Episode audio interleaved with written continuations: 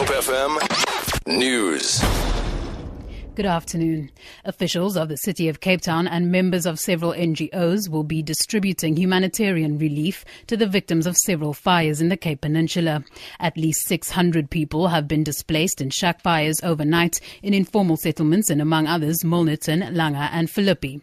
Spokesperson for the Cape Town Disaster Management, Charlotte Powell, says food and starter kits will be provided.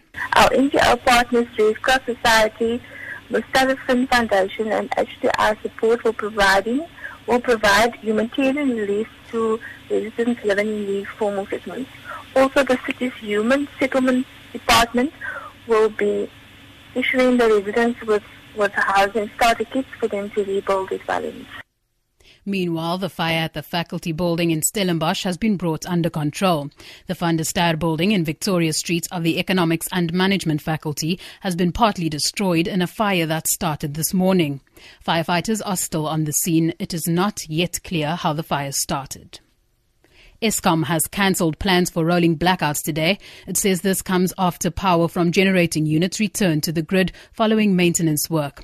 However, the power utility has warned that depending on the performance of generators, the likelihood of power cuts this evening is medium to high. It says the power system remains constrained. This as Eskom scrambles to carry out maintenance on its aging fleet and bring new power stations online. The controlled outages are needed to prevent demand from exceeding supply, a scenario that could overwhelm the national grid. 23 South African health workers have left for Ebola affected countries in West Africa. The health department says the health workers include 20 nurses and three paramedics departed Johannesburg for Sierra Leone on Friday. It says this has been done in collaboration with the African Union. The deployment is the second for South Africa. The first team of 11 workers left for West Africa last month.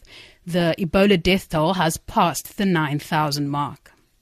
And finally, a meeting to determine if an inquest into the death of Anni Dewani will be reopened has reportedly been postponed for another month. Anni's uncle, Ashok Hindocha, says the meeting, which has to be held in London this week, has been postponed due to the unavailability of the parties involved. The meeting is expected to include the North London coroner and the families of Anni Dewani and Shrien Dewani.